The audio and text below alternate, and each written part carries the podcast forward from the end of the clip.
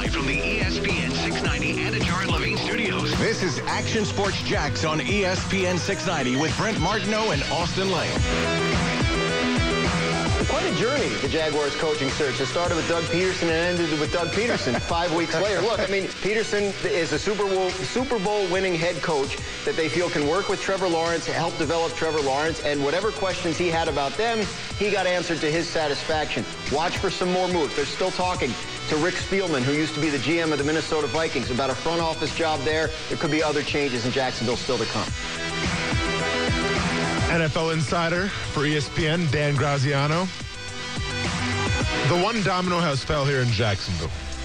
You got your head coach. Now, what is that all going to look like? And that's kind of the next big thing here. And when we talk about, you know, Doug Peterson, and I get it. You know, I think he is a great guy. I think he's a good people person. You know, he may have had a falling out and had a maybe a little rough interview or a little rough exit out of Philadelphia, according to some people. I think some people are going to sing his praises as he walked out. You know, I mean, everyone's got their own kind of vibe when it comes to how they feel about Doug Peterson. But what we can't take for granted here is giving him everything that he needs to succeed. Now, I know you made this mistake with Urban Meyer because you got the sense that when Urban Meyer was brought into Jacksonville, this wasn't a Trent Baalke, Tony Khan kind of vetting process. This was Shad Khan saying, Urban Meyer's my guy, I'm going after him, and let's go get him, right? I think that was all Shad Khan. And he essentially gave Urban Meyer the keys of the kingdom as, you know, at the time I think we all got and I think probably all celebrated. Yeah, we were wrong. Right? It couldn't have went any worse. Probably the worst first-year head coaching performance of all time.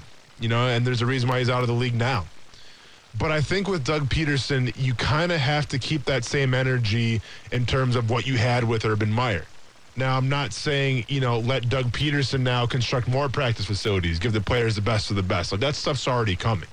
But what I'm saying from Doug Peterson is if you're Shad Khan, and yeah, Doug Peterson may not have been the first, second, or even third choice. He may not have blew your socks off like Urban Meyer did in that first interview, whatever the case may be, but he's your head coach now. And he's the guy that's got to come in here and clean up a pretty big mess and try to turn things around. So when you have that type of situation, and when you have Doug Peterson coming in, you got to keep that same energy that you had with Urban Meyer. And you got to pick Doug Peterson's brain because keep in mind who you're talking to now. You're not talking to a former college coach who had a lot of success in terms of national championships, but zero head coaching experience in the NFL. You're talking to a Super Bowl winner himself. And then you're talking to an NFL veteran who's been in the league for a while.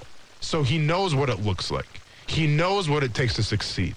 So if I'm Shad Khan, I'm listening to Doug Peterson very closely, and I'm not going to give him the keys of the kingdom per se because you're still the owner. Yeah, you have all the power, but if he likes something done a certain way or if he wants somebody to maybe move here, maybe wants somebody out, I'm going to take that into serious consideration because I got to trust Doug Peterson now.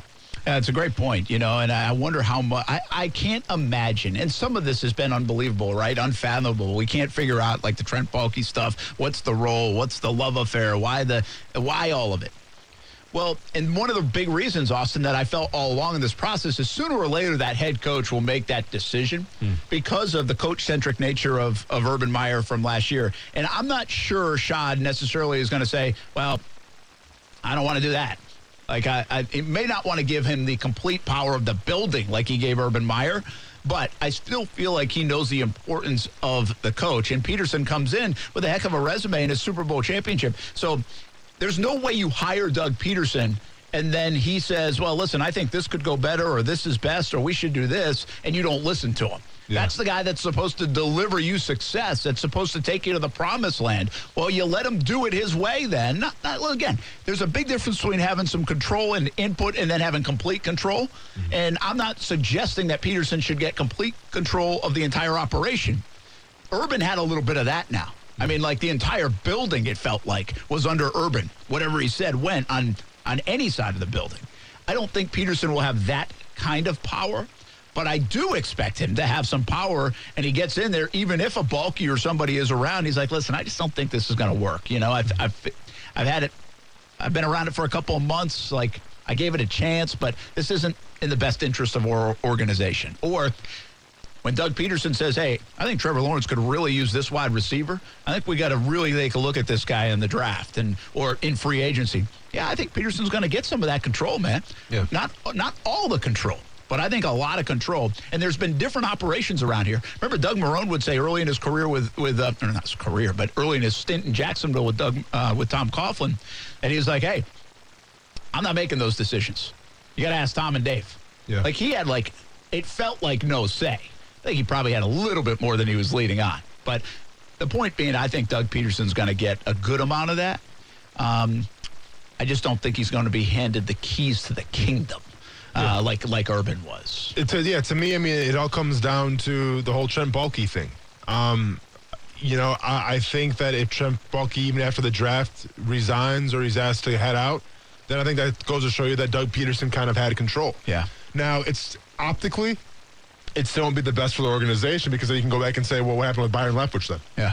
You know, what was the holdup there? Because I think we can all agree that Byron was probably slated a little higher than Doug Peterson was.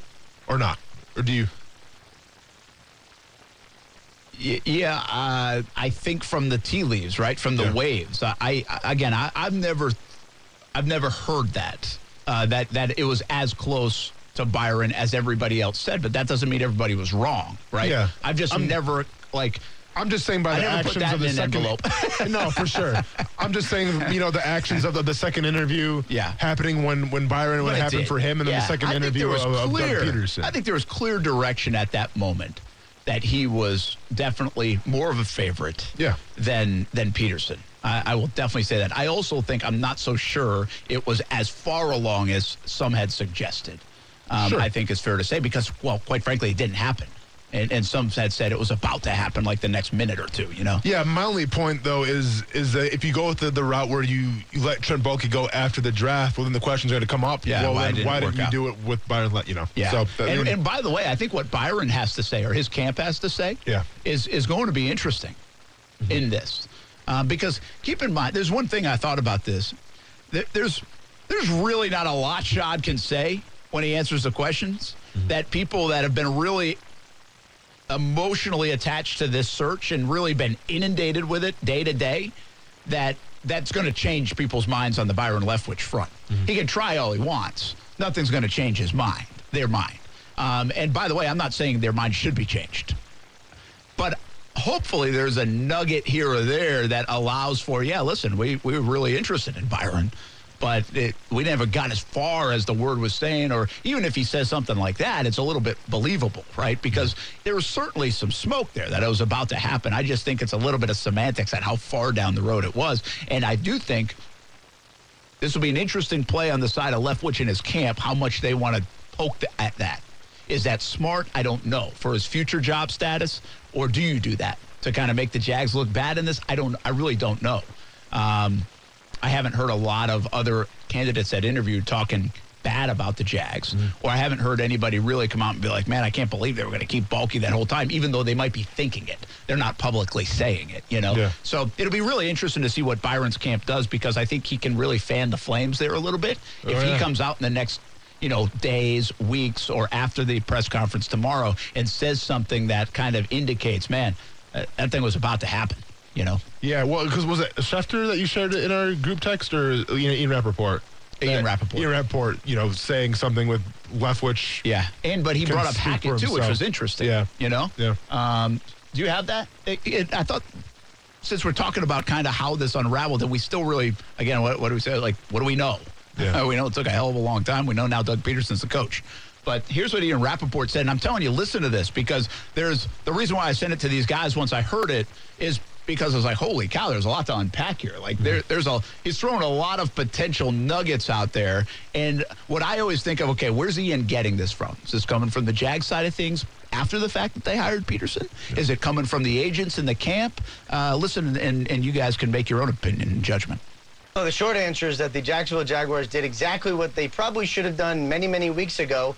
but still a really solid hire, a Super Bowl winning head coach, someone who deserves another shot to be back in the saddle and probably will end up being very good for Trevor Lawrence. The fact that it took so long, well, I'm not so sure this has been the smoothest coaching search in the history of the world. For the Jacksonville Jaguars, there's been some twists and turns. There's been guys they wanted, like Nathaniel Hackett, opting to go to other teams like the Denver Broncos. There was the Byron Leftwich courtship, of course, coming in for a second interview, ultimately not ending up as the job, and then eventually withdrawing his name due to some, let's say, some concerns about the organization. They'll let Leftwich speak for himself whenever he addresses that. I don't want to put words in his mouth. But Doug Peterson was always a really viable and interesting candidate. It just took a long time to bring him in for a second interview, and it really did feel like once they brought him in for a second interview, then everybody was on the same page as far as what the organization was going to look like, how much alignment he had with General Manager Trent Baalke, the potential hire of Rick Spielman. Of course, Trevor Lawrence being there helped. And now, as we found out late last night, Doug Peterson agreed to terms, the new head coach of the Jacksonville Jaguars. So that's Ian Rapoport on NFL Network, and a lot of different things going right. I mean, and he acknowledges, like, hey, let's let Byron give his side of the story and how he thought it all went down. So that will be very interesting to hear and see if he does. Well, and using the verbiage "concerns with the organization" speaks volumes, I think. I mean, now, what does that mean? We have no idea. Yeah. Because I do think there's a couple of things in play, right? I mean, everybody else is wondering, okay, how far along was it? How close was it to happening? And then also, where in that whole process was the concerns for the organization and the structure and everything else, and the willingness for Byron maybe to impact that? Those are two different stories. They can easily be two different stories. And, like, I go back to last Wednesday. I mean, I joke, like, he was listening. Like, if I could text Leftwich, do not come here unless you can get the situation that you want. Don't just force yourself, wedge yourself into a situation just to take a head coaching gig.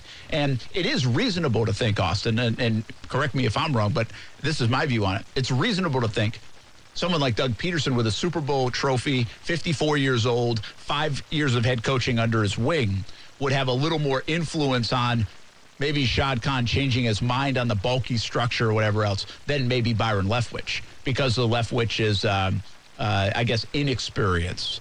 And, yeah, inexperienced. Sure, I mean, Peterson definitely has the better resume than Byron Leftwich does, but at the same time, assuming Byron Leftwich was more of a front-runner than Doug Peterson was, that shouldn't matter. Yeah, I agree with you. Yeah. I don't think so either. I mean, listen, I would have loved to see a change right there that day. Yeah. You know, and I would have been fine with Byron Leftwich as the head coach. That's fine, too. Even though initially, if you go back, he was third on my list. But I would have been fine with the structure change. I think Doug Peterson here is a great thing, but I'm just saying if Shad Khan and that organization truly had Byron Leftwich ahead of Doug Peterson, which I do believe was the case, then it makes no sense to say, well, let's give Doug Peterson what he wants because he's got the better resume. Yeah. And because, by the way, then from a Shad point of view, you are trying to wedge somebody into that situation. Rather than listen to what the experienced guy said early on in the process, maybe a Caldwell, maybe a Peterson, like, hey, it ain't gonna happen, you know. And you know, that's why the Hackett thing is interesting to me, because one of the things that I heard is, like, when Hackett was coming in for the second interview, when he was told again, okay, well, Baalke, don't want him part of it. Yeah. It really started to register. Okay, Leftwich is telling me this. Hackett's telling me this. Like, we got to really think about this. And that's when they started to reset a little bit. Now, what was the exact timing of it? Why didn't it happen earlier? All fair questions. But at the same, but, like, they may have voiced their concerns, but nothing changed. Like, Trent Baalke's still in power. Well, the only thing that potentially could change is the Spielman thing. Oh, sure. Right. Yeah. This week. What happened after that sequence is They went back to Spielman, and whatever is happening, potentially, to put him in the organization. And what really sets the table for you know, eventually a Spielman-Peterson combination, and Baalke could be out of there. I think you could see that down the road at some point. I just don't know when that is going to happen. I think tomorrow, if we get an introduction, hopefully we'll get some clarity on some of that in the role in the organization. And what's the introduction going to look like tomorrow, do you think? I don't know, man. I don't have a good feel. I think I've told you. I think I've said it. If I were the Jags, I'm not sure I'd bring Baalke out there. I think I'd just do Doug Peterson and Shad Khan. Okay. Yeah, I mean, I'm not saying Doug Peterson out there by himself, that's for sure. No. Shad has to be a part of it. Shad will be a part of it. Okay. And Doug Peterson will definitely be a part of it. I just don't know if it's, are you – I don't know how they're going to view it. I don't know if they're going to say, like, is it better to keep Trent Baalke – It under wraps for two reasons. One, it's awkward because of the situation. And two, are you stealing from Doug's thunder a little bit? Mm. If you're doing that. So I could see that happening. Here's what I hope happens, though. I hope Shad Khan addresses right away, before we even hear from Doug Peterson, exactly what the plan is going forward and what the process was like. Because the last thing I want to see at a press conference introducing a new head coach is a head coach having to answer for questions that he had no part of a couple weeks ago. Absolutely. Through this whole process, which could theoretically happen if Shad Khan doesn't kind of give us clarification of what exactly was going on. Yeah, and by the way, I think it'll be interesting from Doug's view of what his view of the Baalke situation was from start to finish. He saw it early and met with him and then saw it late. And then either they changed their mind, or he changed their mind, or somebody changed their mind amidst that all the rest. But I don't think Peterson's going to come out though and slam Baalke. No, I don't think so. There's no way you're going to have your introductory press conference from a head coach and you're going to slam the organization. I agree with that. So he's going to play ball. Yeah, he will. Yeah. But he might give a little bit of shed a little bit of light on the whole process from his point of view. Sure. Because, again, there's a really good chance he didn't hear from Sean for like 30 days. Oh, yeah, for sure. They could have been in contact. But they might not have been in that whole stretch, which is just wild. Yeah. Or very wild. But we still have not heard, unless I'm missing an email, and I'll double-check that, about a news conference. But how they set it up. And usually there'll be a press release on top of that. And we said this last night. What was very interesting about the news release last night and the Shad Khan statement is that it didn't mention Trent Baalke one bit. Mm-hmm. It didn't mention the front office at all. And a lot of times, if, like, that's the plan going forward, you'd be like, well, Doug Peterson and Trent Baalke going forward are going to bring us to blah, blah, blah, blah, blah, And that wasn't the case last night. Now, does that mean another news release is coming once Spielman is in place? Potentially. Or we will find out on the, after the questioning in the news conference. We have Sean on the line, right? Let's get him on. Action Sports Jacks on ESPN 690 here on a Friday with Doug Peterson, the head coach of the Jacksonville Jaguars. What's happening, man? Hey, you guys doing, man? You guys pretty much said everything I actually want to say. I just wanted to just throw it out there. If Nate Hackett was the the go-to guy, and he already worked in the Jaguars organization, he's completely already said, hey, I don't want to work with this guy. I'm more curious, not what Byron has to say, but what Nate Hackett has to say, because he already has the ins and outs of exactly what is going on in the actual office itself. So I would like to, if I was media, I would ask him more so than Byron Hackett his point of view. I appreciate it, Sean. Thank you. By the way, I think both would be pretty interesting.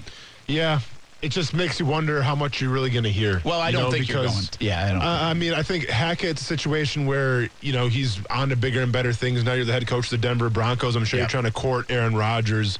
So, I don't know. I think very rarely do coaches get a better position and they want to slam the process that led to that position. Yeah. I think Byron Leftwich could be different, though, because he stayed the same. He kind of went back to what he knows. He chose, whether it was offered to him or not, probably not, but he chose to go back to essentially where he came from with the offensive coordinator of the Tampa Bay Buccaneers. So I think in terms of maybe an axe to grind, in terms of a little more emotion, I think Byron's got a little more than Hackett does. But obviously, if they want to come forward and speak their piece, we're all ears here. Yeah, listen, here's how it's going to happen. It's not going to come from their mouths, most likely. Mm-hmm. It's going to come from reports, and it might take a little bit for that to come out because people will talk either at the Senior Bowl, at the Combine, other things, and somebody's going to be like, man, I can't believe what Jags and Byron, right? Or Hackett, is going to somewhere say, yeah, I just told him I couldn't work with Baalke or whatever it was, Some of those things are going to come out, I would think, but it might take a little time because, like you said, Byron Leftwich has moved on, and he's going back to Tampa and figuring out what's next, and Hackett has a lot of work to do. Yes. They're in Denver. Let's get Matthew on the line as well. Action Sports Jacks on ESPN 690. What's happening, man? Hey there, Austin. First off, Brent has been showing his cards on the envelope for weeks now, saying that they potentially already missed out on their candidate, their number one guy, in Nathaniel Hackett. So he's been playing that one for a little bit. No, he has, but he also told us that it's not the same guy that he said in our prediction. So I was going off of, I guess, truth-telling, and I should have known better, man. Matthew, you're good at Clue, baby. You're good at Clue. I should have known better. Anyway, Does this hire of Doug Peterson, he's a Super Bowl winning coach, he's a younger guy, if you will, compared to like a Jim Caldwell, but does this wow, when we come to free agency, does this wow other players enough to overlook the culture of Jacksonville as it is right now to bring in some high-profile guys to help Trevor and get this thing rolling immediately, or is it going to take time for that to kind of come to fruition? Thanks, guys. Matthew, appreciate it, man. Have a good weekend. Great question, too. I really like it. I don't think overall players are enamored or put a lot of stock into or a lot of energy into the general manager of the football team, right, or the front office. I think they do put a lot of stock into the coach, their position coaches, who else is in the locker room, and when it comes to free agency, money. Yeah.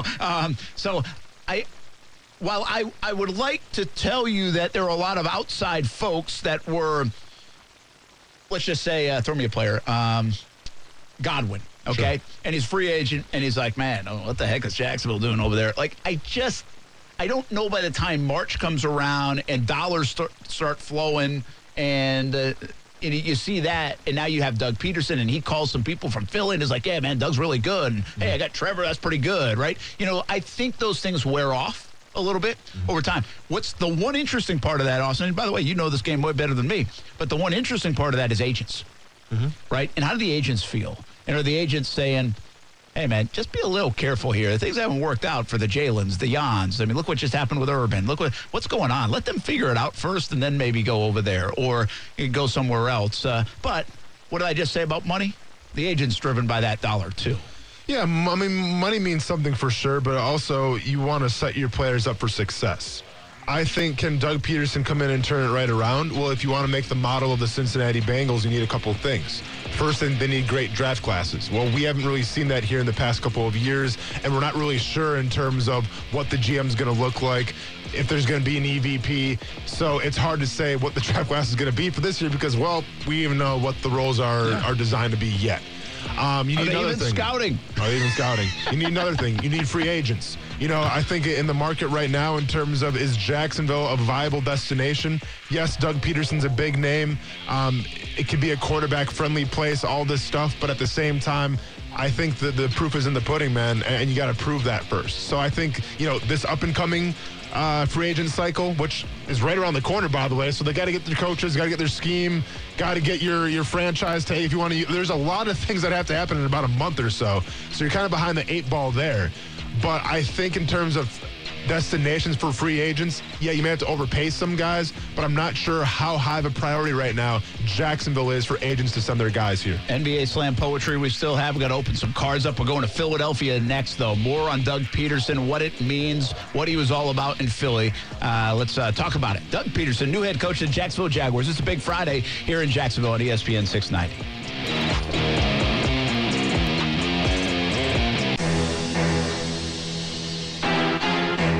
Welcome back. Big news in Jacksonville over the last 24 hours. Doug Peterson, new head coach of the Jacksonville Jaguars. It took a while.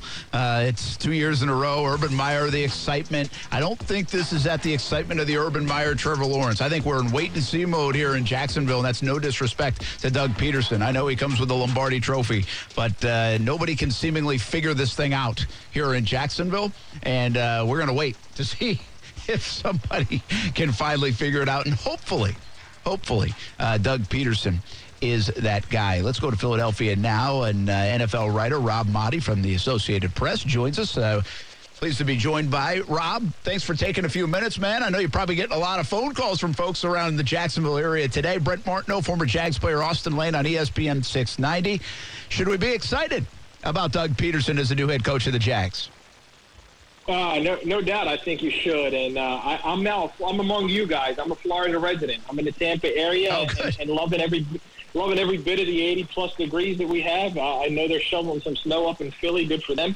I don't have to do that anymore. That's the greatest thing that's ever happened in my life. But Doug Peterson is a Super Bowl-winning head coach, and I think if this coaching search for the Jaguars didn't take as long as it did and have so many twists and turns, that people may be a little bit more excited about having a guy who won a Super Bowl. On this day, 4 years ago, he hoisted that Vince Lombardi trophy. He did it by leading a young second-year quarterback in Carson Wentz to the brink of being an MVP in 2017 until he tore his ACL and then won the Super Bowl with a backup quarterback in Nick Foles, who you guys are very familiar with, in the playoffs. So he's a great leader of men, and I think that's the one area of Doug Peterson that you bring into a culture that really needs somebody to transform it in Jacksonville. That's a guy, that's what Doug can do. He's coming in there as a man who is firm in his principles, who is going, he's not going to be a backstabber. He's a guy who shoots people straight. He gets along very well with his players, and they have a ton of respect for him. He enjoys his ice cream, so if anybody sees him around and wants to buy him a vanilla cone, he'd be excited about that. But I think Doug Peterson is what the Jaguars need right now. I know maybe there are more splashier names. He's the only one out there who is available with a Lombardi trophy, and I think he gets overlooked a lot of times in the conversation. They win the Super Bowl, they come back, they go to the playoffs the next 2 years, and they do it the second year also with a backup in Nick Foles, and then they get to the playoffs, their injury-decimated team, and then he loses in what really was a power-type struggle in Philadelphia there at the end after a horrible season. But I think this is a guy who can really help Jacksonville turn things around or work towards it. Rob Motti with us here on Action Sports Jax on ESPN 690. I want to keep you on that last point because we have a Trent Baalke situation here in Jacksonville. There's been dysfunction in Jacksonville really beyond this last year. If you want to go back to the last few years, from Jalen Ramsey to Yannick Ngakoue to grievances with the NFLPA. And Doug Peterson, I guess the one red flag is how it ended in Philadelphia. And should that be a concern, especially potentially having to work with a guy like Trent Baalke, who has had a history of having some dysfunction in the organizations he's been in? Yeah, and that's understandable that the way it went down in Philly, but I think that was a unique situation in Philadelphia. Doug Peterson's a guy who doesn't like conflict. He'll avoid conflict, and he will work his butt off to make sure that everyone's on the same page and working together. What you had in Philly was a case where they brought him in first and foremost because that's an organization with an ownership and a front office and a GM and Howie Roseman that wants to have a lot of input, not only on personnel decisions, and that's where the GM, Howie Roseman, has final say on personnel decisions, but they actually like to have some input on day-to-day, week-to-week, game planning, everything else. And for a while, Doug Peterson would entertain that. He would humor them. He would sit down and he would allow their input and have those conversations with whoever wanted to sit down with him and have those conversations. Doesn't mean he had to go out there and implement what an owner or a GM or anyone whose ideas he doesn't strongly believe in is telling him to do. But he'll entertain it. He'll listen. There are some coaches who'll say, hey, you know what? I want a Super Bowl in year two. You don't know anything or half as much as I do. I'm not even sitting down with you. That's not Doug. He will avoid as much conflict as possible. So I think it was a unique situation in Philadelphia where at the end he was very loyal to his assistant coaches, and they wanted to dictate who was going to be on his staff, and that's where he finally drew the line and said, listen, I'm out. And they make it there's always a narrative that's coming out of the Eagles organization, and the Eagles are great at spinning that narrative, and the Eagles are exceptional at making sure they leak information that benefits them, not necessarily always the most upfront, truthful, and honest information, and they'll leak it to media members with the biggest following, who will take exactly what the GM says, and I'm not naming any names, man, but they'll take exactly what the GM tells them in a text, and they'll post it on their social media, on their Twitter accounts, word for word, without investigating the actual truth behind it. And the Eagles are masters at that, and I think they did that to Carson Wentz, and they did it to Doug Peterson. Rob, you mentioned the ice cream, and I'm sure we've all seen the video on Twitter circulating with Doug Peterson saying, hey, let's get an ice cream. It's my treat. And I find that so hilarious because he took that from Andy Reid, who I played for, because Andy Reid used to always say, hey, let's go get a cheeseburger. Cheeseburger's on me. So, that's that similarity coming from the Andy Reid coaching tree, just, how in sync they seem to be. I can sit here and say Andy Reid was the best players coach I've ever been around. I mean, the players loved playing for him, and he always kind of understood how a locker room worked. Are there a lot of those traits in Doug Peterson, or is he a little more maybe old school, a little more hard-nosed than maybe an Andy Reid is? I think maybe even more so than Andy Reid because he played the game, right? He, you know, Andy is a great Hall of Fame head coach. He didn't play like Doug did at that level. Doug was a starting quarterback in Philadelphia when they booed the heck out of him from day one because they wanted Donovan McNabb to be in there. So he can relate to players on an even better level. He understands if it's a Thursday or a Friday or a Wednesday later in the season, he's got this leadership group and a leadership council, and he points those guys and he talks to them on a daily basis. Hey, guys, what do you think? What do we need to do? What's practice like? Am I working you too hard? Do we need to pull back a little bit? Do we have to do things differently? And I think he's got his finger on the pulse of a locker room, and that's why I think he's relatable. He's a guy who's very likable. He's very personable. He avoids conflict. And all of those things help him be a great leader. Now, as a head coach, you also, obviously, you got to do the X's and O's, and you got to be an in-game manager, and you got to be able to adjust on the fly. And sometimes he didn't do that well enough. But he's got to surround himself with an offensive coordinator and a defensive coordinator who can handle that for him. And I think maybe if the one aspect of Doug Peterson's coaching tenure in Philly is that needed to be improved upon the most was making sure he had the best coaching staff around him. Now, of course, there was also in Philly a lot of input from the front office. A couple of years back, he famously one day said, I'm bringing back the wide receivers coach. I'm bringing back the offensive coordinator. The owner said the next day, no, that ain't going to happen, and they were gone. So if he's got that input, he's got to make sure he's bringing in the best guys who can help put him in a position to where he can do his job and lead that group. Rob, having watched Doug Peterson, you know, in Philadelphia and now in Jacksonville, and obviously I'm sure we'll find out more tomorrow about what the situation's going to be, but do you foresee Doug Peterson still being the play caller, or do you think he turns the reins over to like an offensive coordinator?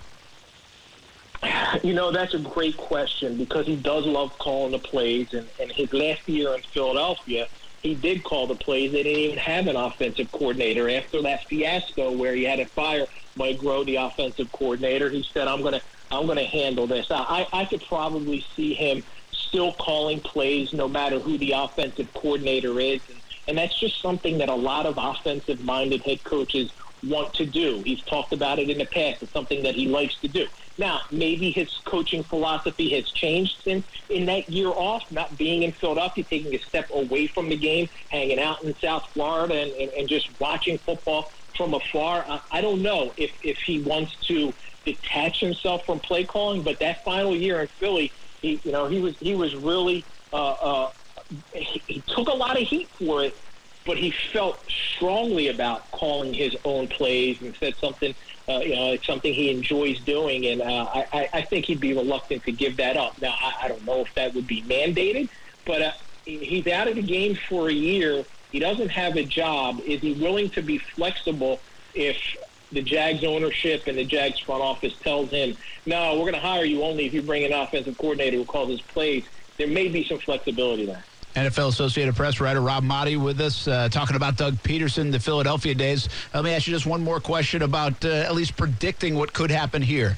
Trevor Lawrence and Doug Peterson, that relationship. Can you tell us a little bit more about his relationship with his QBs? We know he got Carson Wentz and Nick Foles to play good football, and I think I could argue that Trevor Lawrence's skill set, at least on the surface, is better than both of those quarterbacks. We haven't seen it come to fruition after his rookie year, but how good do you think Doug Peterson can make Trevor Lawrence?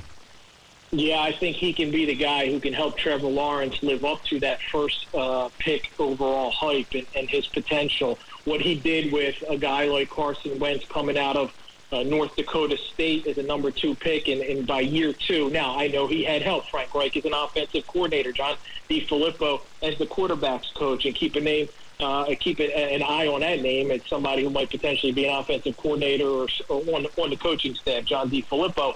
But what he was able to do with Carson Wentz was incredible. It was phenomenal in year two, almost being an MVP, and then winning, changing the offense a little bit to fit around Nick Foles' skill set and winning a Super Bowl with Nick, and then going to the playoffs the following year when Nick jumps in there and fills in for Carson the last four games of the season. He gets along well with his quarterback. I know there was another false narrative coming out of Philadelphia last year that he and Carson didn't get along towards the end of the year. Doug himself told me that's not true. That's not happening. But, once someone from the Eagles front office sends that text message to certain people in the national media and they put it out there on their Twitter feed, everybody thinks, all of a sudden, Carson Wentz and Doug Peterson don't get along. Doug Peterson denied that, told me straight to my face that that's not true. And then after the season, we saw that. We saw Carson talk about that. We saw Doug talk about that. So I think he and Trevor Lawrence are going to get along great. They're going to meet together once a week. He had those meetings and told them, hey, this is what I see. What input do you have? How much do you think we should change this or operate this way? What do you want to see? So he's going to allow him that flexibility. He's going to allow him to have that input.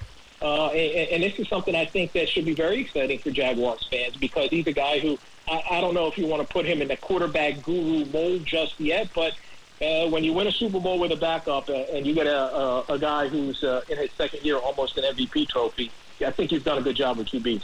Rob, when we talk about Doug Peterson, one of the lasting memories that he's going to have in the city of Philly of how that situation with Jalen Hurts and I think it was Nate Sudfeld played out in the third quarter against Washington. Now, from our perspective down here in Jacksonville, you hear the rumblings. I mean, you saw the Jason Kelce press conference where he talked about the whole tanking thing, but then he kind of went back on his words a little bit and said, he kind of knew what was up with Sudfeld. I mean, how did that locker room handle that situation, and I guess what was the whole presumption of Doug Peterson after that moment with Jalen Hurts?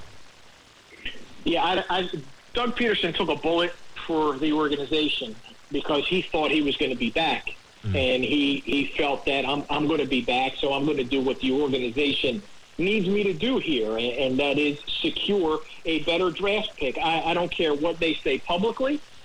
You're never going to say you purposely lost the game. You're going to always say, well, Nate Sudfeld deserved an opportunity, blah, blah, blah. Whatever that may be, they needed to lose that game to move up in the draft 3 spots, which they parlayed into an extra first-round pick and everything else.